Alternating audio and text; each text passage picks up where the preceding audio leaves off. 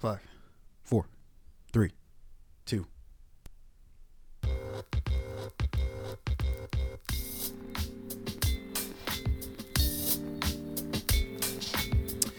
Yo, it's your boy T.O. As you know, It's your boy O Rain, real name, no games, no gimmicks. What's up, man? We got Fabian here, aka Walter Long Longcoat. And we are the Fade Podcast, the one-stop shop for everything TV, media, and film related, along with any other goddamn thing we want to talk about. Uh, yeah, we're feeling really bullish tonight. I really don't feel like we're we're into the shits tonight. We're not with the fake nonsense tonight. you know what? Well, you know what we're gonna do, gentlemen. You know what we're gonna do. Wait, we're gonna get straight to it. Straight to it. We've got another press play for you, ladies and gentlemen. We've got another press play, hot right off the press. Like like the I'm ink hasn't even. Hot out the bitch. I just came from the theater. like, I, I, I was just there, like Yeah. within this hour. I was, Yeah, I was actually, we're there. reporting from the theater. No, I'm joking. We're not, we're not at all re- reporting from the theater. Shut up. That's, yeah, yeah. quiet. Yo, um, I gotta tell you guys about this experience that I had. okay, So let's I, get into I- I went solo. Yeah. Um, and I, I picked seats that, like you know, you know how you could pick your seat now on the monitor and shit. Wait, why did you pick multiple seats? Were you just like you no, just I said sprawled picked out? a seat. No, you said you said you picked seats. I picked a, a seat. I didn't. There was no S. There was one S. All right. Anyway, so I, I picked a seat which had like no one around me because I didn't want to be like awkwardly between like two couples. You know what I mean? Like give Yeah. people their space. Mhm. Um, I, I- I guess people came in and, and picked this like the fucking four seats I had next to me, two to my right, two to my left. Oh, so you just had people sitting directly beside you? Yeah, yeah. I mean, and, and to be honest, I don't give a fuck. I had my hood up, I had my my chips and my drink, and, and I was I was cooling. You smuggled in some chips. No, no, no. I bought really expensive. My drink and my chips were as expensive as the movie ticket. yeah. I, Well, oh, I think I think the movie ticket was eight twenty five, and Yeah. the chips and the drink were Oh, like you went to a matinee. Wait, how'd you get it for for that? Where'd you go, Um, I went to Egyptian fourteen. motherfucker?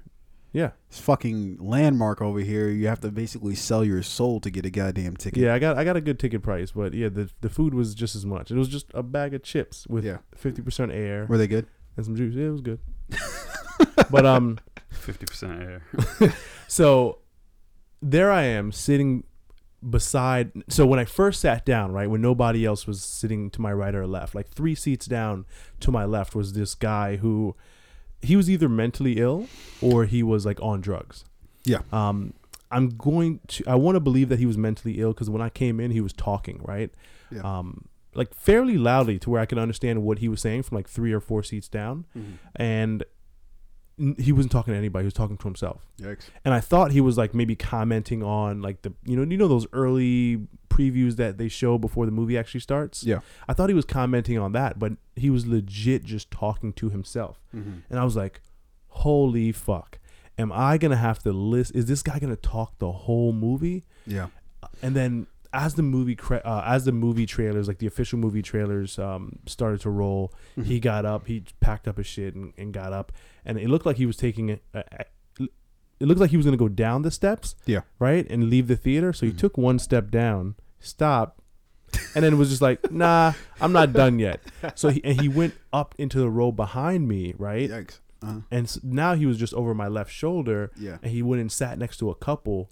Um, and I think this couple just wasn't having it. I think he, like he did the same thing. He sat down, he started talking, and dude was just like, "No, this is not happening today." Yeah. And then you know told the dude like, "Yo, either you're gonna stop talking, or you gotta leave the theater." All in all, he got his shit and he left. Yeah. Right. So I'm like, all right, crisis averted. but then the people who had the seats, like the two seats to my left and the two seats to my right, came Yeah. and they sat down. Yeah. So to my right was Uh-huh. an older black couple, older black gentleman, older black lady. Mhm. What? Holy fuck! The most annoying people.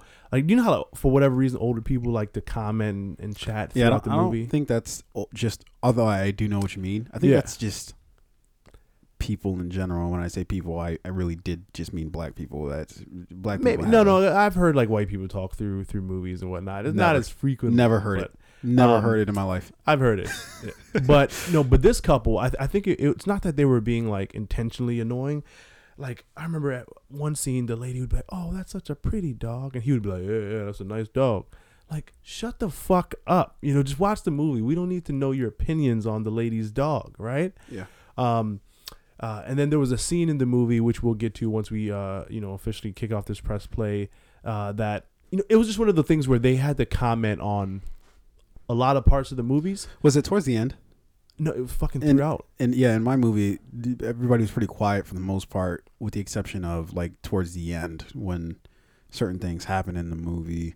Then everybody's, oh my god, girl, this is what you got to do, and I was just like, "Ugh." Yeah, yeah. yeah. But like, we've but like, we've made it this far, guys. So the guy next to me, you know, he he would just be like, because you know how she had the Lincoln Navigator that she was driving around in. You Yeah. know, he was like, mm, Navigator, that's clean too. like, sir, shut the fuck. I was literally like, yo, this is unbelievable. Dude's talking about what model it is. Yeah. he was like, is that is, Is that that the- sunroof? Uh, It's got the sunroof. 2017 model. Don't even look like it got 30,000 miles on it. They keep it clean. I'm like, yo, hold. And so, and then there was this one scene, and I'm sorry, I forget exactly what scene it in, but they start playing um, a Michael Jackson song, like, um, uh, I think it was like PYT. Um, I don't remember. it, it was a uh, it's gonna come to me at a certain point but it was like a fairly like prominent scene where they start playing uh, michael jackson song right and the guy to my left starts humming the song Oh, fuck. like mm, Why? pyt mm, mm, mm, mm, mm, right he's humming this shit and i'm like son of a and- and- bitch. when that scene ended and they stopped playing the song i thought he would stop humming it Uh, he continued. but like he he knew the song so Yeah. he knew how to continue did you humming the shit and he just mm, into did you the next follow him home? mm, Did you mm, do you have his address? Yeah, I wanted Where to, is he? but uh, you know, I was Fuck like, you know this what, we, guy. we got to record tonight, so I'm not gonna follow this guy. But I'm like, Uh, yo, and, and and he kept doing other little annoying things throughout. Like he would com- he would also comment on shit like, uh, no offense to gay people, I think he was like a gay guy, so he would always comment on like the clothes that they were wearing or their Mm. outfits or whatever. Uh, especially the little um you know boxer fit chick that they oh, brought yeah, in. Yeah. He'd be like, ooh, mm, her sports bra nice. like, I'm like, yo, dude, get, Yeah. get the fuck out of here. So anyway, great movie. I sat between the two. uh, They had to be like, it had to be a plan. Like, yo, Here's what we're gonna yeah, do. somebody sent them for me. Orange. Yeah. Somebody knew where I you. was, what I was doing, what seats I would be in, and sent them. I should have grabbed them up. Like, who sent? me? yeah. But anyway, uh, still a great movie. Yeah. Um. Okay. Uh. So, uh, for those who don't know, um, the uh the the the movie we are uh, obviously talking about is the 2018 movie uh, Widows, uh, directed by Steve McQueen, uh, and it essentially tells a tale uh, of a police shootout that leaves uh, four thieves dead during an explosive armed robbery attempt in Chicago. Their widows, Veronica, Linda, Alice and Belle, have nothing in common except the debt left behind by their spouses' criminal activities. Hoping to forge a future of their own uh, on their own terms, Veronica joins forces with the other three women to pull off a heist that their husbands were planning. Uh, so that is the uh, essential uh, log line slash synopsis for uh, for for widows. Um, so let's just jump right into the goods. Uh, what do we think about the plot? Oh, uh, and by the way, uh, it was written by Gillian Flynn, Steve McQueen, and Lynda La Plante, uh, who I believe she wrote the actual book for Yep. that Widows is based on. Yep, that's correct. So, um, so yeah. So um, the the I- like the plot. I thought the plot was uh, it could have went and now mind you, this is not a unique thing, right? Like Mhm. Bank robbery or job goes bad, and then someone picks up the plans and pulls off the job.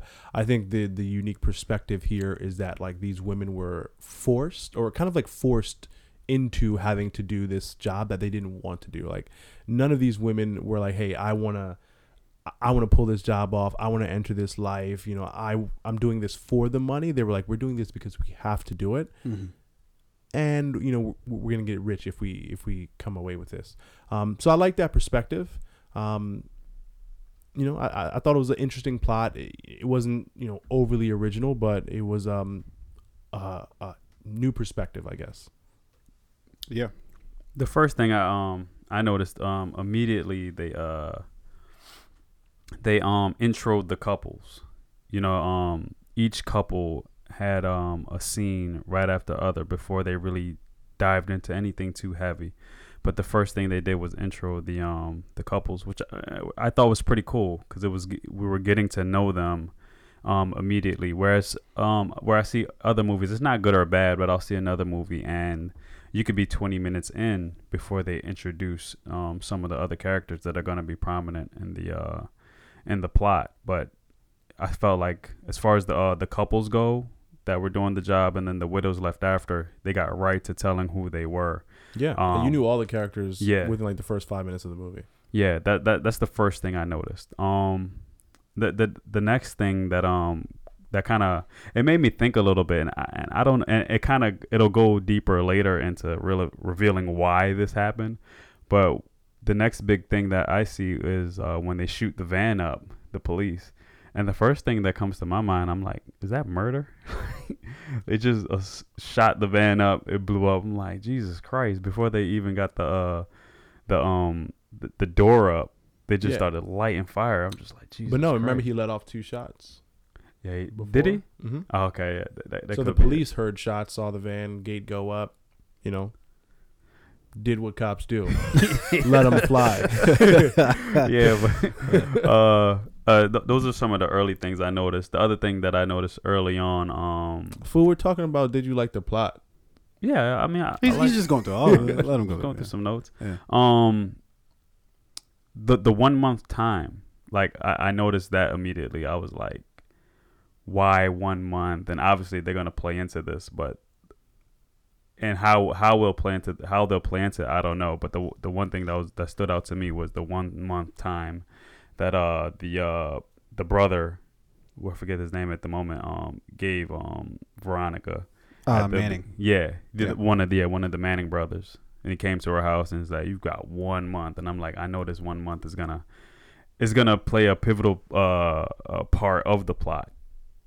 You Yeah. know, why one month? I don't know, but Well, because usually they give them like three days. You got 24 hours, or you got 48 hours. Well, the, one would think it they gave them one month because of the election Yeah. that was going on, and and that sort of helps. Uh, and then also too, like, um, uh, given they were trying to tie the election closely with Exactly, what they were doing, so in order to have all that sort of really fully sort of flesh out, you need more than three days. You be Exactly. like, yeah. my elections in you know the elections in three days and I need this money. It's like no, like you got a month, you know, and you go through campaigning and we can see the inner workings of of that.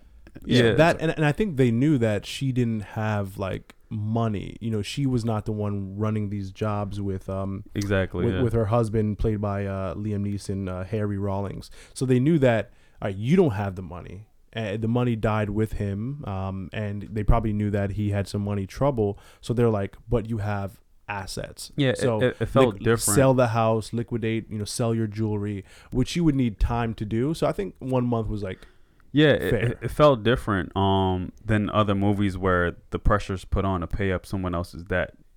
Usually, they someone comes in and gives someone two days, and it, it just felt smarter, especially once you realize that okay, there's a political tie to it, an election. It, it just felt smarter than than that typical plot where usually it's like, oh, you got 48 hours to get a million dollars. Like, what the fuck? Like, Yeah.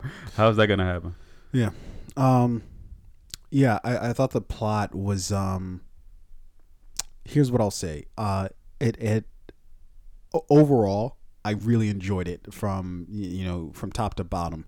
Um, I thought because I was really waiting for what Steve McQueen would do after Twelve Years a Slave. I, I never watched Twelve Years a Slave, but I remember seeing a director's panel with uh, Steve McQueen on it, and I just remember hearing how he talked and the things that he talked about and what he was like, what he was bringing to the table. And I remember thinking, oh, I definitely want to see what this guy brings to the table. You know, um, what his next outing is going to be, especially when, you know, uh, a lot of people said that uh, Widows was his most is, is you know, and obviously a commercial effort from him, but I don't see Widows more commercial than Twelve Years a Slave because Twelve Years a Slave is sort of like a typical type of you know who who misses with a slavery movie i, I feel Yeah, like white people do love that, that yeah the hell Twelve Years a Slave. yeah, they eat that shit up. They They, love eat that, that shit shit. up. Um, uh, so anyways, so so uh, I was really waiting for to see what he do, uh, did with this, and uh, he didn't really let me down with uh w- w- with um uh uh the widows. But I will say this: there are a couple of uh, points that I I definitely had my disagreements with, and I think the most prominent of which is character motivations. I don't think the character motivations were clear and definite throughout the entire movie or Yeah. logical right so the whole um the whole reason why this is all happening of course is because of uh, liam neeson's character um henry rollins, Rollins. yeah is, is, is his name uh so he essentially basically sets everybody up uh and you wonder like i found myself after we found out okay he's still alive yada yada um wondering why he did that right? Like naturally speaking. And they give you very two specific scenes where they sort of are indicating why he did that. But th- these are just one-off scenes. So they have the scene where he's with the baby the you know one of the one of one of the women uh, one of the widows and he's essentially cheating on her you know or cheating on Viola Davis's character which is uh, her name's Veronica in the, in the film he cheats on Veronica with this other lady I think Belle is her name Mm-hmm. um, and uh, that was one of his partner's wives or whatever. Yep. You only get that one scene with them. You never, it's and it brief, never yeah. really gets brought up again. They don't really. I mean, you it, it hangs over the rest of the movie, but you, you never really explore it. Like, okay, well, when did this start? How long have they been doing it? What's Yeah. going on? Like, what were their plans? Yada yada. Weird. Uh, and then you get the one scene where he's on the boat with uh, uh, Colin Farrell's character, which is uh, Jack Mulligan.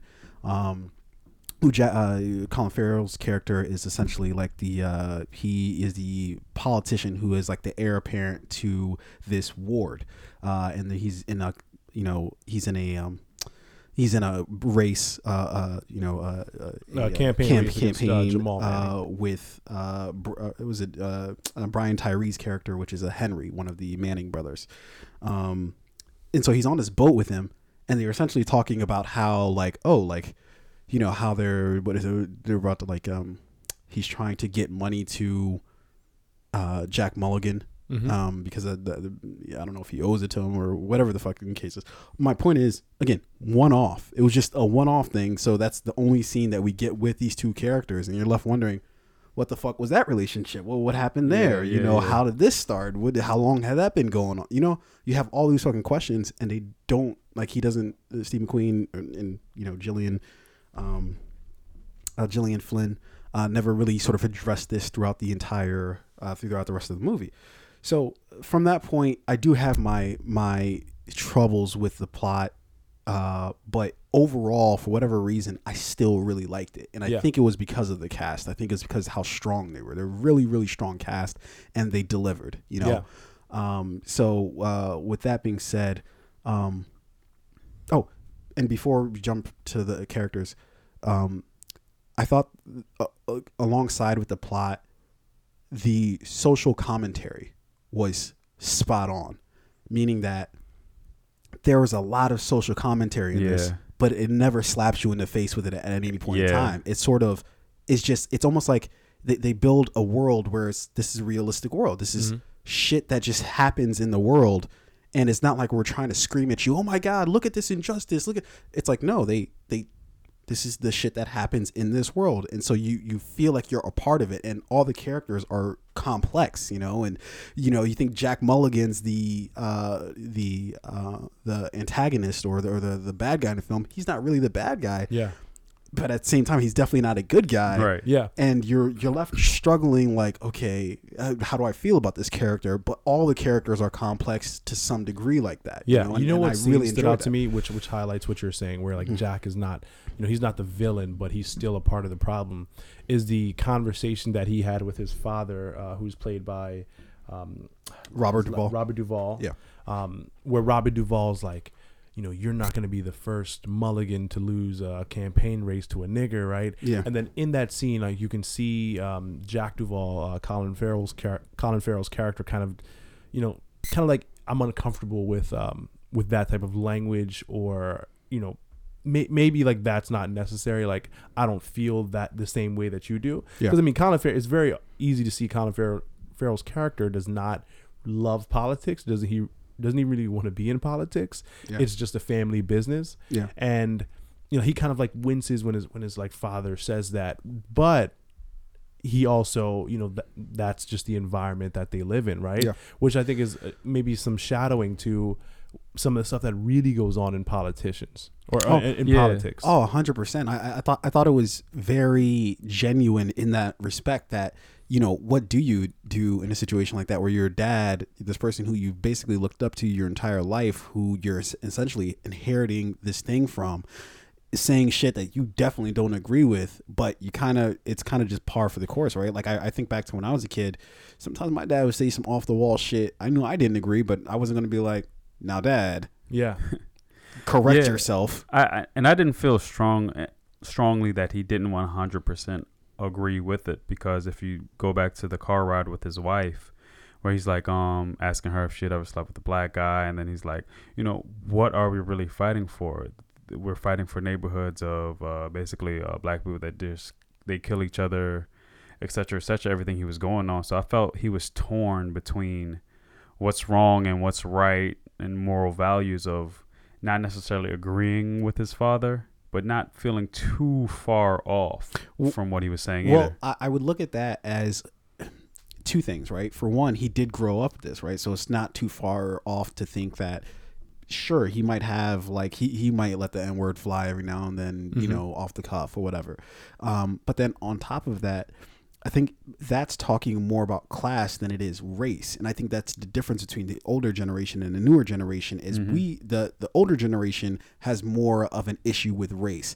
The newer generation has more of an issue with class, Yeah. you know, and that's the difference. And I, and I think that that might have been something that they were trying to sort of yeah, yeah, that in a yeah, you minute probably way just hit it on the head with that one. I think. Yeah. Um, yeah, and, and they had a lot of social commentary, like you know their son, um, The- the Veronica, shooting. and uh, Henry's son being shot uh, by the police, which I thought was a very genuine scene. Like it wasn't like this, the cop's super evil and he's coming in and gunning down the. It's like no, like the cop saw him. Could have easily been reaching for a gun. you know, Yeah. and he saw him reaching. He's like, boom, boom, boom, you know, and but that's shit that is going on right now today, and and I thought he captured that really well. It wasn't like you have this evil police, and then you have this really you know son or whatever uh, that, that he's like the best, and they, they, Yeah. they gunned him down. It's just like no, he's just a normal person going about his day, and then he happened to get stopped by the cops, happened to reach for something when he probably shouldn't have reached for something, got killed. You know, During that scene, the old man to my right, uh, of course, he commentated. He was like, he was like, "Hey, you know, that's still going on today, baby. And that's, that's that happened last week." Well, I And had I'm a like, "Sir, you know, slight different perspective on that because as far as whether the cop was evil or not, because the first thing he did say was like, "I'm gonna need you to get out the car," Mhm. and it's like, for what? So that's the first thing that I heard, and then on top of that, him shooting him as he reaches for the glove compartment, not knowing what he's gonna go get, but to approach someone and always. And anytime I think uh, an officer, I just ask someone to get out the car. no, I always look at that and I say, yeah." So, so I mean, in that case, I mean, of course, they're gonna want you to get out of the car, right? Because when you get out of the car, it gives the officers permission to then search the vehicle, right? Yeah. If you say, "I will not get out of the car," you know, what is what is the reasoning? Do you have a search warrant for my vehicle? If you understand, know, and exercise your rights, um, then it kind of like reduces the power. Yeah, So but you shouldn't have to ex- exercise that many rights for uh for some ticket. I mean, like, I- what, what you like? Uh, you shouldn't have to exercise that many You shouldn't rights have for it to do- to get out of the car. For- okay. you pulled me over for a U-turn. so or yeah. So, so again, the, the thing is, cop pulls you over. Cop tells you to get out of the car. Knowing your rights is what's going to benefit you, and the saying like, "No, I don't have to get out of the car. I'm complying with you." no, but I'm- I'm talking about to even ask me. Yeah, in the first place. at the beginning. Which I, I'm, in the I'm, first I'm, place I'm going to to get out of my car yeah, for yeah, what? but what I'm saying here is, of course, I- the cops yeah. are going to ask you to get out of the car because No, no, no. That, that gives them No, no, no. The cop stops you and they just No, you don't ask me automatically to get ask of you to get. They don't say No, oh, anything. no, of they course, just like of course, they're not going to ask anybody to do this. But here's a black kid riding around in Chicago in a no. BMW. I, but that's what that's to that's Fabe's my point. point. That's that's He's what black, so he asked him Right. to get out the car. So, but to that point, I think for this conversation right here, that's why I love that scene so much. Yeah, yeah. Because it's subtle in that way. It's not like the cops just coming in there, hey, fuck yeah. you, black boy, and then he starts popping off. Yeah, it was yeah. done in a very realistic way that you, I'm sure you might have had happen to you as, at some point in time. You know what I mean? Or you've seen somebody uh, seen it happen to somebody else. It's a very um realistic take on that very touchy subject, which I, I have to give the writers uh, and obviously Steve McQueen for directing I have to give them kudos for that because Yeah. that's that's a very that's a tough thing to to get just right, you know, Yeah. because it could easily go one way either they could handle it not well at all or they can go too far where it's just like all right, this yeah, dude's a fucking becomes the caricature thing about the movie. Yeah, you, you know um and, and so I, I for a lot of things like that and then they subtly you know the fact that um viola davis's character veronica she's uh black uh, henry rawlings uh is white, white, yeah. uh liam neeson um and they don't really bring that up until like the very end and Where even at like, the end it's know, a very subtle line that she says or fall in love with a white man. yes Yeah. you know and, and it was just like thing that was kind of you notice in the movie Mhm. but they don't like fully like uh They engage it, it they don't you. force it on you and Yeah. that's Yeah. that's one thing that i found they did that that was very well throughout. they So don't force going- any one subject like that on you Yeah, going back to the scene where the young man was driving in the car and you know Yeah. eventually got uh, shot by the police. Um, I had a few questions about that scene. Like, Hmm. why didn't he have his phone hooked up to the Bluetooth? you know, like why was he talking like on his phone? Like, why not?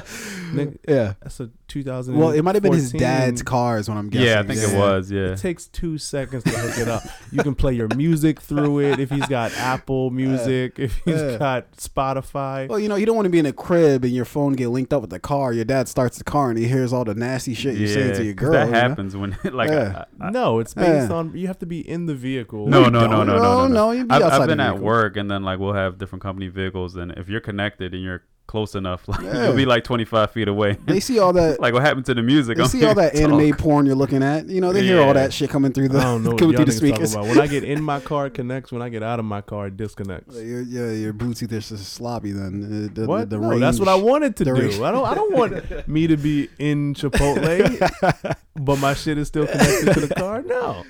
Uh, but yeah, I just Uh, thought that was very, very weird. Yeah, yeah. And then he just bust that U turn without even really no, but looking. but again, that that like for for as much as I enjoyed the movie, there were definitely some things I thought about it that were just extra convenient or just like straight up just no, this is yeah, not and, and, and I- I'm highlighting very like specific small things. silly things. like, yeah. he didn't even fucking look. He just hit the U. like, hey, you in the south side of Chicago with the top down Oh yeah. in a red Benz? Yeah, no, yeah, Boy, you you tripping. head on the swivel. You gotta head on the you, swivel. you better get on uh, Lakeshore Drive. You can't be on South Side with that. um, all right. So, uh, so I, th- I think we all kind of agreed that the that they had a really good plot. Mhm. Um, obviously, I have my caveats about that, but all in all, I think I really enjoyed it. Uh, what do we think about the characters? So, do we, what do we what do we what do we like? What do we don't like about the people playing the characters as well as the characters themselves? One one other thing um about the plot real quick that I that I um kind of did enjoy because it comes down to the to the job the, the heist is that the plan was to eventually rob um Jack Mulligan. I just felt like it came full circle as to like what the job is about and what they're gonna do and um and I I think that's one thing that also kind of went not unnoticed, but they didn't really put that in your face either. Like this is the Jack Mulligan job, you know what I mean? But at the same time, it was the Jack Mulligan job, without that being the point of the movie per se. Yeah. But uh, yeah, that, that was one other thing about it. Um, so but characters though, and and I love Viola Davis. Um, and I watch a show that she's in, How to Get Away with Murder, which I love her character. It's her goddamn show she's been on for years. Fave's like, I love I love a show that she's, she's like the lead of the damn show the entire time. yeah, no, um, and I love her character in that show and her acting, but um, I did feel like she just she basically just took that, and maybe that's what they asked her to do, but they basically just took that character and put it in a movie because in that movie she has a white husband, um, who dies. And then so I, I made those connections, and she's a very strong leadership role type of woman in that show. And I was like, Yeah, okay, type- this is basically it's her. called typecasting. Yeah, Yeah, But, but um, I don't know if that's what they did because in that show she's like, uh, isn't she like the district attorney or whatever? she's a lawyer. Yeah, I just think they have white husbands, and that's like that's the, but but she does take. I get on it. a I get it. I get. I get. I get Fave's point. I don't know if I they get- I took get that point. character and made a movie of it though. I know I'm not saying they made a movie on her character, but I'm saying they they asked her to play that part. Yeah, Like, she- she's do being- that. she's being essentially typecasted, which Yeah. I don't I don't disagree with. I, I think that yeah, if if if you certain times typecasting is just necessary, and I think that for, Yeah, for a yeah, movie like this, I didn't have any sort of No, no, I didn't have any problem problem with with it, but Yeah. just being a fan of the show. yeah, you noticed If it. you're a fan of the show, it's Yeah. what you think about. If you if you don't watch the show, you probably don't think too much about the the character. But Yeah. yeah. Okay. Um, I didn't. Ha- I really didn't think much of too many of the other characters. I mean, I think everyone kind of did a good job, but the characters per se, no one really, and maybe it's a good thing. No one really snatched the camera from from anyone else, and I think they did a a good job at that by having all these other people, like even the husbands, um, who are gone, are are, are pretty popular faces and names and they're just there for a quick second. For instance, the guy who um and I forget his name at the moment who Jon plays Bernthal? Spawn. Yeah, not Spawn. Um, Um, Punisher. Punisher.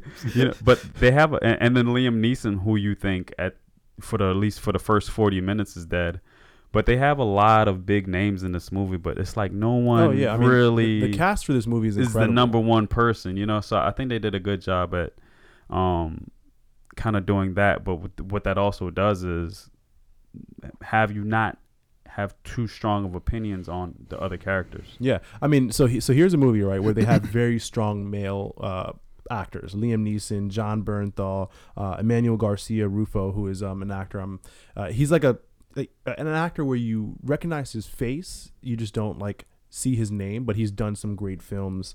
Um, you have Robert Duvall, you got Colin Farrell, but none of those strong male characters or those you know very well-known male actors outshine Viola Davis or even Michelle Rodriguez uh, in any way in this movie. Um, even Elizabeth um, uh, D- D- Debicki, I think her name is, who Yeah. I, I recognized her and I was just like, The uh, or something. I didn't know from where. Then I figured it out. She was the uh, she played Ayesha in um, uh, uh, Guardians of the Galaxy as well as um, Hmm. Infinity Wars.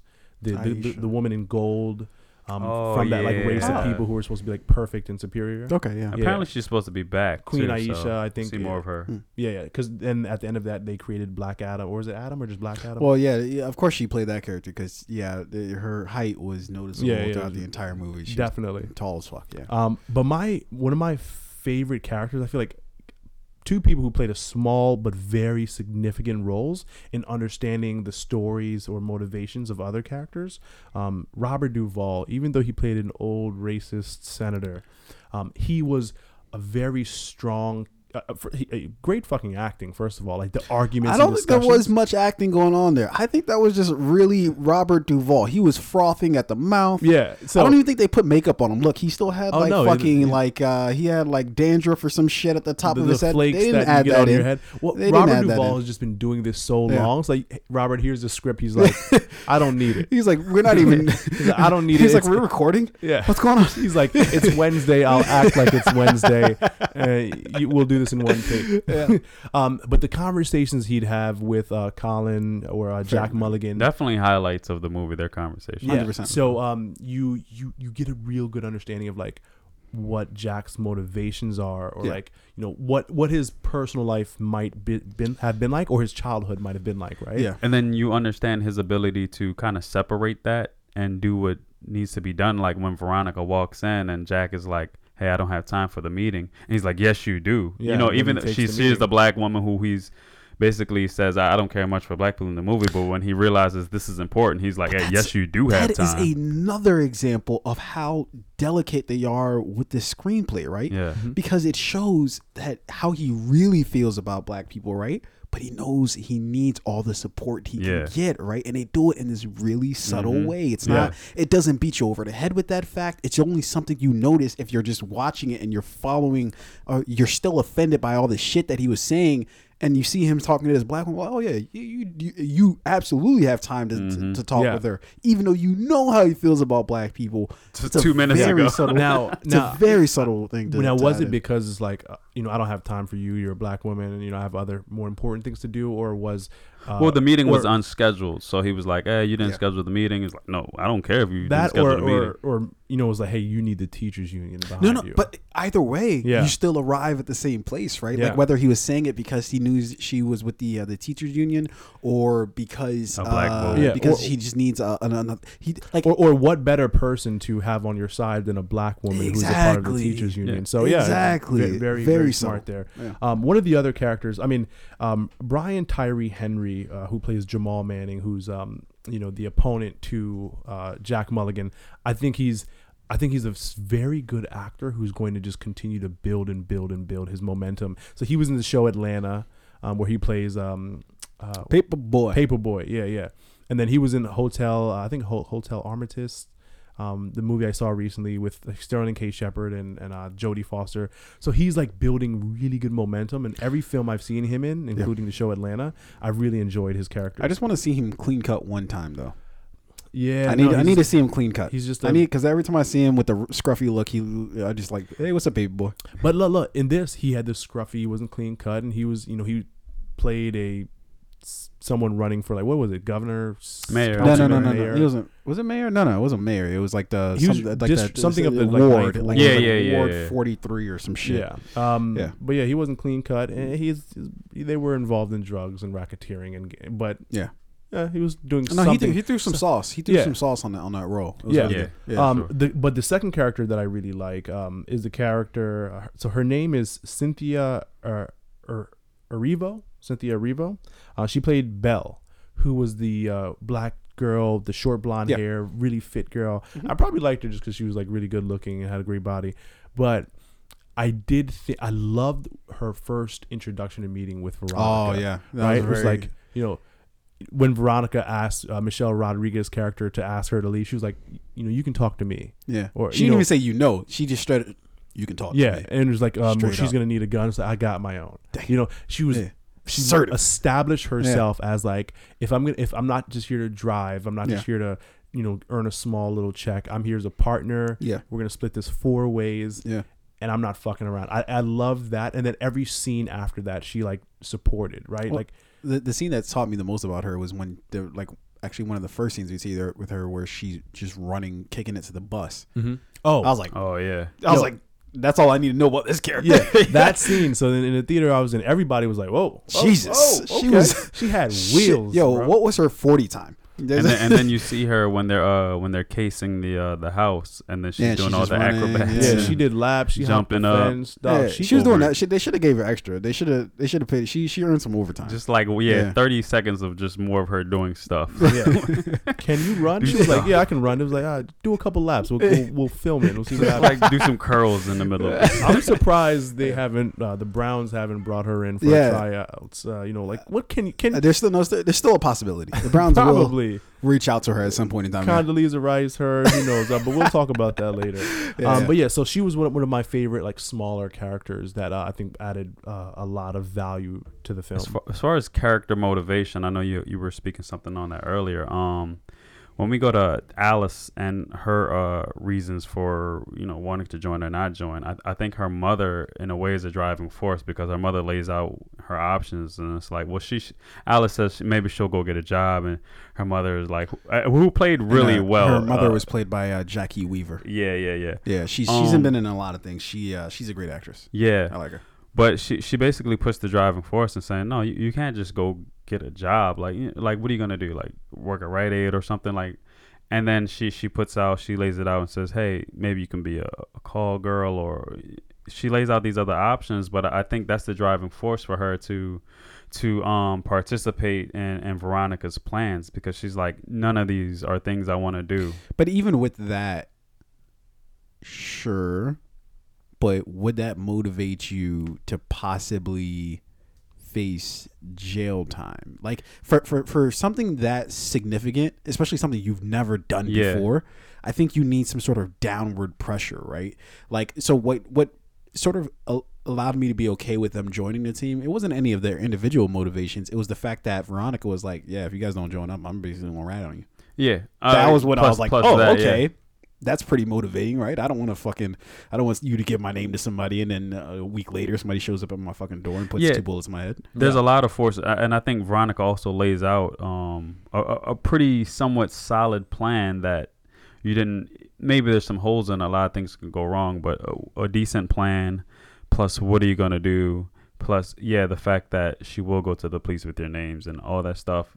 I, I do find good motivation. Um, uh, what, what's her face character? Uh, Michelle Rodriguez. Um, the fact that her murder motivation, besides all all of that, the going to the police and all that, the fact that her basically her husband really left nothing for her. Like he had gambling debts and put her store up as collateral, and there are people tearing it apart at it when she walks back into work one day. And she had the most to lose. I mean, she had two kids. Yeah. Um. So for her, it was like her motivation had to, like, I wish they would have mapped out her motivation a bit more than her just being like, "Oh, I don't want Veronica to give my name to these to these guys," right? Because it's like, you know, she gives your name. You you have two kids to pr- take care. She had the most reason to go to the cops and look for help. Um. But she kind of just jumped right into, yeah, I'm in. Yeah. Um. So I wish they would have mapped out like Well, like I said, to me, I, I thought because the husband had the gambling debts and put her business up as collateral and didn't really and all, just left her with more debt No, but you and see not that, having a business, I felt like okay, here's something for her to use as a reason but to, but look, so like this. I feel like that is maybe assuming a bit of what she was dealing with outside, because like so her it, it wasn't her business, right? So the debt to assume wasn't hers, right? Well, no, I think They- it was, but it wasn't once he put up her building for collateral or her business for collateral for his gambling debts. I, no, that's the way I saw it. It was the business was not in her name, right? So when her husband put it up for as collateral, he was putting up his legal business for but I, gu- I collateral. guess she was running it. She Yeah, yeah. so it yes, was like- she was it running it. She was like you would paying- still call it yours. she, you would still, but it legally it wasn't hers. So it's not like she still Okay. had that debt hanging over her head, right? So like that, I'm I'm okay with But maybe that not really. But it's her ironed out. means of Yeah, I, I, of well, money. well, I think I, I think to bring it all sort of uh, together here, like I, I I think that y- it depends on the person watching it to determine how they speci- uh, specifically about her character, right? Mhm. Uh, How they feel like. So, for instance, I can see how you could watch it and be like, "Shit!" If you have two kids, you know, and you're in this situation. And somebody's like, "Hey, you, you either do this, or I'm gonna go ra- uh, rat you out to these guys who are probably gonna kill you." Yeah, I'd probably go to the cops. I'd probably be like, "Yo, there's some shit that's going on right now. I don't know what the fuck's going on, but I know my kids eh, can't handle me being in jail or dead. So Yeah. Um, because because her in, in that scenario, right? Her decision is, all right, if I go to the cops, um, maybe I get some help from the cops um, in, in protecting my kid from these like gangsters, right? Yeah. Or if I uh, work with Veronica and, and we do this job, then I go to prison or maybe even end up dead, and my kids Yeah. don't see me anyway. exactly. One seems to be the better option, like going to the police and, Yeah. and maybe looking for like help. Um, the others either in jail or dead, or this But magic heist. But I can see how you can see it either way. Like if you have this uh, business that is pretty much your source of income Mhm. and it's being stripped away from you, and that just happened, I can see how you can be kind of fucked up in that situation. I'm like, I have to do something. And if this opportunity just comes to you out of the blue where you can suddenly be a millionaire overnight, Yeah. I don't know. So, uh, so I can I can see it bo- both ways. She has some money though. She had that um Subaru Legacy, which is you know all wheel drive, that she screams money. and I think she had the leather interior, and she was hiring um sitters too. Uh, a, a sitter overnight, that's Yeah. three hundred dollars for that one night. three hundred dollars. Yeah, two to three hundred dollars for a good sitter for just for a night. Are you drunk? Was that Veronica's money though? Sitter. Oh wait, okay. I guess out of all of us here, you would know what Yeah, sitter nigga. costs. Yeah, that's it's sit, especially overnight. Three hundred sitters. overnight. Yeah, because they I'm in the wrong business. Right. yo sitters make bread. Just to sleep. What what are they what are they called the uh au pairs? Oh yeah, Au pair? au, au pair. au pair, Yeah, like something the like live in people who like raise your kids for you when you have too much money. Yeah, you know I don't speak Spanish. It's French. I I know. I was yeah. I was making a Anchorman joke. Never mind. Terrible. Um, it Terrible. was it was if Um, you watch Anchorman, you know. All right, so uh, to give you not to spend too much time on the characters, but to give you my sort of uh, you know uh, my MVP awards as well as uh, you know uh, offensive player of the year awards. Um, for MVP of the movie, um, I think it's a toss up. I think I'm I'm struggling between Viola Davis's character and Robert Duvall's character. I think that they both brought something just something else to the to the to the screen that everybody else didn't. A certain height of urgency, a certain um a, a certain realism that Yeah. I, I think everybody else was really good, but they to me were the standouts. Um, and then my offensive player of the year has to go to Daniel uh, Kaluuya, uh, who played uh, one of the Manning brothers. I, I think his name is uh, Jatmi, J- Jet- Jim, Jet- J- Jatimi? Jetime? Jetime? something. Deteme? Uh, Yeah, they gave him something difficult to pronounce. Yeah. Um, uh, he was frightening in this movie. Yeah. Every time he came on the screen, I was like, "Oh fuck, somebody's going to get stabbed up. Somebody's going to get shot. Yeah. Somebody's going to get their leg broken." and I'm actually really happy with how his story arc ended. Where it's like, I did it. You know, finally he cracks a smile for the first time in the movie. He's like, Yeah, yeah, I did it. And then he literally he just dies like two seconds later, and it was a very fitting end for his uh for his character. And Um, the scary part about his character is how smart he actually was. Like he wasn't just like the muscle that's uh, I'm just here to break your arm. Like he was smart. I mean, you hear him riding in a car listening to what's that one uh He was listening to like some type of motivational Rosetta Stone. speaker for um. oh he was like listening to Spanish language teaching. yeah, Yeah, so, like Ros- so there was two scenes where he was listening to two things. One, he was listening to like a motivational, Oh, um, yeah, yeah. pro-black um, motivational speaker, and then in another scene, he was listening to um, like yeah, like a Rosetta Stone where he was learning like Again, Spanish or French. complex characters. Even with this, basically, uh, he's the muscle of the movie, right? Yeah. He's the person who's like, okay, the henchman, getting everything done. Even as a henchman, he's still a complex character. Yeah, and I- you still like him, too. Yeah. Um. Uh. And for my honorable mention, I'll I'll say Garrett uh, uh Dillahunt, who played um he played the driver. I forget his name at the moment. oh Uh, Bash? Um, Bash, I Yeah. think so. Yeah. Um, I gave him the honorable mention because he has a very sort of small part in the Mhm. movie, but he plays it really well. Like they, I, I, I don't know if he's autistic or what. He had a a n- knack- something something something, him, yeah. was wrong with them, you know, but they never really dive into it and I think they might have briefly somewhat mentioned it a little bit or hinted at it or something. Um but he plays it so well that you're you're not really asking he's not over the top with it. He's not like struggling to walk or some shit, you know, it's just you know something slightly off with him. Yeah, And but you know he has um, uh, he has like either information or obviously you know he was the driver, right? And the Yeah. driver always knows something. yeah, and the driver does everything. Yeah, and, and he he was loyal too. He was loyal to Henry Rollins. Absolutely. Yeah. Um, and he, even after Henry uh, died, uh, supposedly he Yeah. was still loyal to Veronica too. Yeah. Um, so yeah, his, his character had meaning. He, he, he was he played that character well. Yeah. Uh, and I was I was sad to see him go too. Hey, but he held it down at the end. I, Yeah. I- he pretty He didn't give it up. he knew he was gonna die. Yeah. He didn't. Uh, he obviously didn't tell them anything that they could have used against him. Yeah, yeah, and uh, I should have mentioned this from the beginning. The uh, the casting is by Francine um, Maisler, uh, Mickey Pas- Paskal, and Jennifer Rudnicke. I don't know something pronounced like that. Shout out Um, to them. Yeah, Good so casting. they, uh, Great they- casting. They, they were responsible for the casting for the film. Uh, on t- briskly to cinematography. What are our thoughts? And the, and the cinematography for the movie was done by Sean Bobbitt. So there was one scene that might be one of my favorite movie scenes of the year. Mm.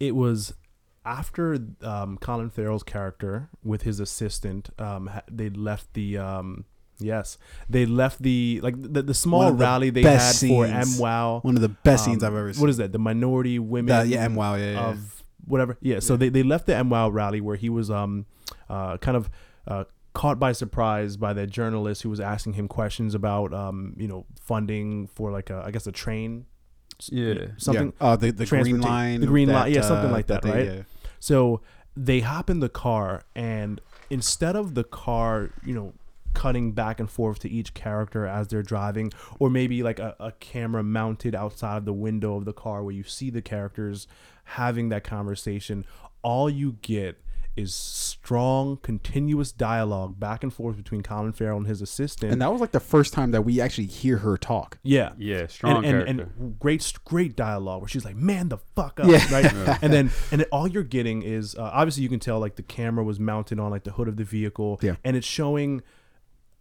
a small amount of the vehicle showing like the scenery like where you can kind of tell like you could very easily tell that they left the, the hood Yeah. and then they were driving to a very like prominent well-off neighborhood right Yeah. so you get that but you also hear this strong very intense very real conversation Yeah. between Col- colin and, and, his, and his assistant and that scene must run what 15 20 seconds if not more Uh, Probably a little more, maybe maybe a minute. maybe if it runs a minute just a minute of great dialogue um continuous shooting and like as they're driving like the, the camera's shaking and you like you know like this is this is real shit this they're really driving this car the car isn't up on like a flatbed of a truck Yeah. and the truck is moving they're really driving the car they're really having that conversation in the back one of my favorite scenes that i've seen in a movie this year Oh, it was it's the only scene that I can can't stop talking about, right?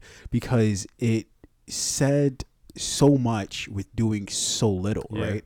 Um, they're having this really frank conversation about um, you know, uh, Jack Mulligan's sort of um, run, what he's doing, you know, how he's going to proceed, and how they feel about the communities that they're trying to help. And you see, it's not, it's this thing where, sure, I think he deep down wants to do good, but at the same time, he's just like, ah, well, it is what it is. Like, whatever, what are you going to fucking do? You know, these people are how they are. You know, um, and the beautiful thing that they did was they slowly panned from one side to the other, right? But when they pan, right, uh, it, it- they start off with when they were basically in the hood, right? Um, and you see the transition. It's when they transition to th- where Jack lives, this gated community. Everything's fucking. The, the uh, I remember talking to somebody earlier today, and we were talking about how when they were doing the uh, the MWOW the the the um, rally or whatever the fuck it is that they were doing, the grass was fucking not cut. You know, it was fucking tall as shit. And then you drive into this neighborhood, and when they transition over, you see how everything's just cut clean. Everything's in its right place. Yeah, it's all people working on the yard. people It's working on it you know um, so you see the disconnect between the person running for the race and the neighborhood he actually lives in compared to his quote unquote constituents you know Right. um, you see that there's this wide chasm that is just like what are you even doing and the fact that it's a legacy uh, uh, I don't know, position or seat or whatever the, the, the it Yeah, is it's that not they're even with. that he used to live there and moved out. Like Exactly. He's never always exactly, and it's the position that he's in is basically it's all nepotism, right? Because I think that's even something that they even said in the film, right? Yeah, that she was it's like passed nepotism isn't a crime. This is Chicago, where, where it's like families with money have, have always ran Chicago in one way or another. Exactly, and I thought that that scene said so much about all of that without doing much of anything. All, all it is is a slow pan, you know,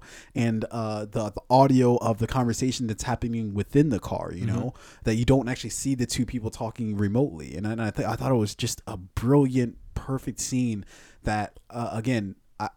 I, questioned some of the motivations for some of the characters in the movie, but I left the movie extremely satisfied. I thought Yeah. Steve McQueen did some really great things, and uh, you know uh, Sean Bobbitt, uh, who was the uh, cinematographer for the film, uh, I thought they, they they mixed it up a lot. And, and even the, like the, the the one striking scene I could say outside of that was the very beginning, where you have um, Henry and Veronica in bed together, and you think, oh, okay, we're just gonna see like, and then all, boom, you Yeah, you, you right pop right action. into, and I and I love it when a movie doesn't give you time to figure out what the fuck you're doing, what's going on, what's happening, when they just throw you into the fucking fire.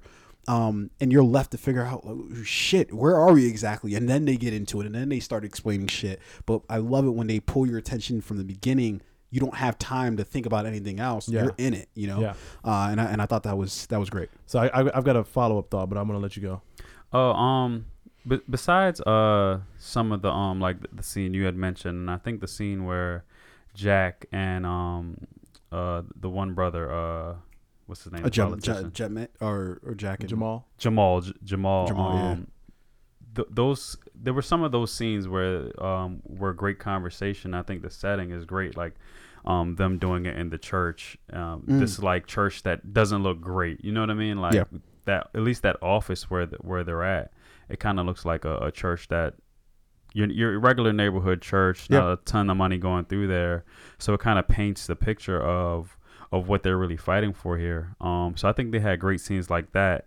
But other than that, I don't think too much jumped off the page at me, and I don't think that's for better or for worse. Uh, I just don't think there was too much uh, from a cinematography standpoint that I that hit me. Yeah. for- One one of the other things that stood out to me was like how many close ups they had, right? Mm. Uh, especially of Viola Davis. Like I remember the the scene where um uh she w- like sh- she's I guess imagining that uh, Liam Neeson's Her character's in bed, yeah. and then her hands are like kind of gliding across the street, and then it it, it it kind of comes to a side angle where you see her laying in bed by herself, like you know where. And I think this is when before she'd found out that um Oh yeah, way before, that he'd yeah. been murdered. Mhm. She's like she's kind of like where are you? Like like thinking like where is he? Where is he? He didn't come home. Yeah. Um that was really interesting. Yeah. And then there's another scene where uh, I forget exactly what it was. I'm not sure if she was crying, but it's just a close up of her lips for like 7 seconds. Yeah. Um and then there was another close up Oh, of like uh, it's when she,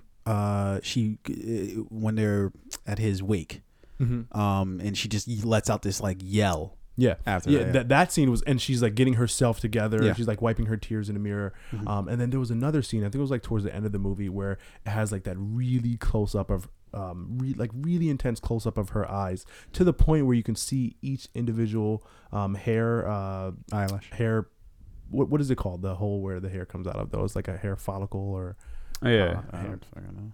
Hair. Po- is it a pore? Is it a follicle? I don't know. follicle. I think Follicle. the word you're looking for. Yeah, is it follicle? So- Follicle sounds right. Yeah. Um, anyway, but so these very intense close-ups, which like show a lot of emotion Yeah. in, in, in her character, um, and it's just like great use of the camera. Um, I, I loved how and in, in in those close-ups, right? I love how it like just captures the character or, or at least like the feature of the character that you want to see and very little of the background and forces you to really like the scene with her lips right where they just show the close up and i think she's crying. Like you just have to pay attention to that. There's nothing else in that scene to pay attention to and i love that. Like and then she's just giving you raw emotion. Yeah. so i love that. Yeah, yeah. I I think uh, the cinematography overall was uh, was was great. It did a nice job of mixing it up and not keeping it stale at any one point in time. And yeah uh, they they they did some different things, even with a heist film. You don't really think of a heist film as like this like creative landscape where you can show a lot of different things and do a lot of different things, but somehow they found a way to interject a lot of different um, camera angles, a lot of different um, uh, uh, a- a lot of different atmospheres that they set, and you know, with some of the settings, such as like the church that they were running the uh, campaign out of, um, you know, perfect. You know, Yeah. it's it's it's a perfect place. You know, and and I remember the uh, the the the scene, uh, the church scene where the the the the pastor is like, you know, giving that that really like stirring Ooh. speech, right? great and then you find Yeah. out he's a scumbag like directly after that and i think it's purposeful that they start out with a really good uh, close-up of him right Mhm. and then when you find out he's a scumbag the camera is really disconnected and now it's now it's backed up now it's now it's further away because now you're starting to get the entire picture you Yeah. know, Yeah. uh, of the whole thing and I Yeah. think when they do neat stuff like that i always appreciate it and so, So, like I said, I wanted to jump back to the car ride scene really quickly. Yeah. Um, it reminded me of a scene from uh, Black Black Klansman, right, where um, they're at the uh, KKK wait you watched black Klansman?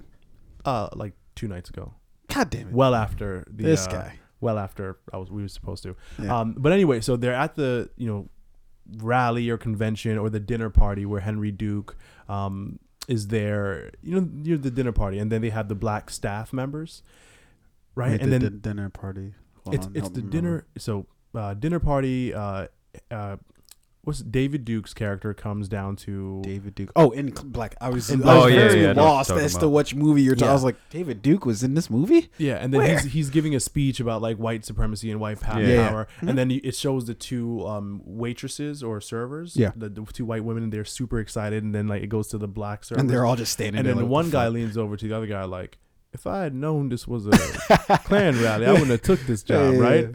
Yeah. And then that scene kind of reminded me of this of the scene where um Colin, In, uh, in Colin Widows. Farrell yeah.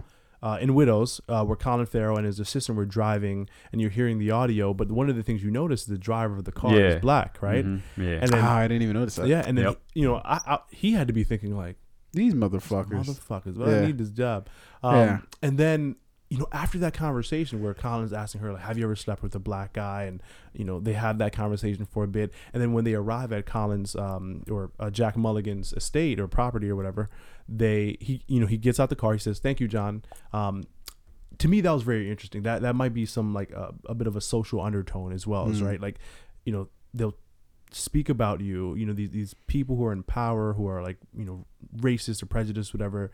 Um, they they'll, they'll talk about you like dirt, but you know, your the service that you provide for them, um, it's either needed or um, I I don't really know what the word for it is, but like obviously he was concerned with or interested in whether or not she'd ever slept with a black guy. His Well, the- driver was a black guy. They're disassociated, right? Like because Yes, you, I, you I can- think that's the word I was like, looking for. you can on one hand be like, man, fuck these guys, but at Yeah. the same time, you're like, oh, but that one's good. Yeah, Like, it's like he's he's know, all right. He's a good one. God, goddamn niggers That's down a the really good block, one. and then Yeah. but the driver's a black guy. They're like, Yeah. "Thank you, John." Yeah. You know, I, I thought that was very interesting. Yeah, yeah. Um, very, very again, it just interesting. reminded me of Black Hate Klansman that particular scene. yeah. Um, but yeah, solid cinematography. Yeah, uh, yeah, I think solid all around. I really, uh, really enjoyed that. Um, all right, moving on to the soundtrack. Who uh, I didn't know this ahead of actually doing my, my my research on it. Hans Zimmer did the fucking score for uh for for this film. Which yeah, tell me who that I'm not. is. Yeah, I'm not. uh, I'm sure you guys don't know who he is, but very famous. Uh, um, uh, um, I, I guess you would call him a um. Ah, what would you call him? Uh, he makes a lot of scores for a lot of different movies. Is, is the easiest way I could say it. Yeah. Um, but he's done great stuff, uh, like um, Interstellar. Mm-hmm. Um, pretty much all of Christopher Nolan's Batman movies. He did the uh, the Ooh. score for. He did the score for Man of Steel. Ooh, so he's Um, got he's got clout. Yeah, no, he's he's probably the most well known. Um, Actually, I think I did see a, a- a piece on him, and it might have been like on IMDb or, Mhm. or something, a quick like three minute piece about something. But yeah, it sounds familiar now that you yeah, talk about him. and and and I I did like the. Uh, I thought they Did mixed he do it up. video game stuff? He might have. He probably did. Yeah, I would. I would have to assume he's probably done something Yeah. like that. Yeah. Um, but uh, they mixed it up as far as the uh, the the the score for the for the film. Um, yeah, obviously, given you know the nature of what they were dealing with, where they were in Chicago, I Mhm. thought it was very spot on. But also to have it jive with who Veronica was, to have it jive with who Liam Neeson's character was, with you know uh, Jamal, uh, uh, the the Manning brothers, you know, to have all those sort of elements in, I thought they did a very smooth job in helping to balance all of that Yeah. energy. You know, It wasn't overwhelmingly Chicago. Like you didn't Yeah. hear a lot of like Kanye or no, sometimes you heard some classic or- music. You know, Yeah. You know, th- Um, there, there was a lot of um, what I did notice there was a lot of like instruments, a lot of like um, uh, you know, a lot of piano, a lot of Mhm. like string instruments using it. Not as much um, like like heavy like beat or bass or Yeah. electric. Um, uh, again, uh, to to complement Veronica's character and the life she was coming Yeah. from, but also you know there are other characters. Michelle Rodriguez's character, the um, um, uh, Elizabeth, that wasn't her name in the movie. Uh, the the blonde. Oh, uh, shit. What's her name? Um, Alice. Yeah, so Alice and, and all of the different types of music did not overshadow the film in any way. There's only like one or two times where I really where the music really stood out, like the Michael Jackson Yeah. song, and I forget exactly Oh, what scene that to for was. that one, Um, but you, like you Yeah, just have to notice that. one was. You- yeah. yeah, I, I, I, I didn't. Yeah, I didn't pick up that one. I don't know why. yeah. Because Um, usually I would be able to. it's, it's gonna come to me at the worst a time. It's gonna be like, you know, fucking 9 a.m. tomorrow morning. I'm like, oh, like yeah. But uh, um, uh, yeah, and and then uh, what was also striking for me was the song at the end. I thought it was very blatant and uh, it cut right through, right? Mhm. Uh 'cause I can't remember how the song goes exactly, but it's just I remember this woman just belting this song. Uh, and it's just I don't know it, it makes you feel this like the the movie ended on such a somber note Mhm. that yeah. You know this and i feel like this song sort of captured that you know where it's just like yeah was this it doesn't the, was it the well. scene outside of the restaurant or the scene? like I, I think it plays throughout the entire or maybe it was just at the end Mhm. maybe I, I don't know I, I forget what which it was but I, I just remember this song uh, this this woman just she's just belting this song and you're left with a kind of weird feeling in your gut like I think that ended well I don't know like, Yeah. like and I, and I think that that's how uh, that that's how the movie ended for me was I'm like I think I like where the character sort of ended up but Yeah. also not like you know uh, one of them got shot you know the uh uh um you know uh uh sure they got the money but I'm sure It was Michelle Rodriguez's character. no no no shot, it was right? Alice who got shot Alice. uh, okay. the Hey, she, she yeah. obviously recovered.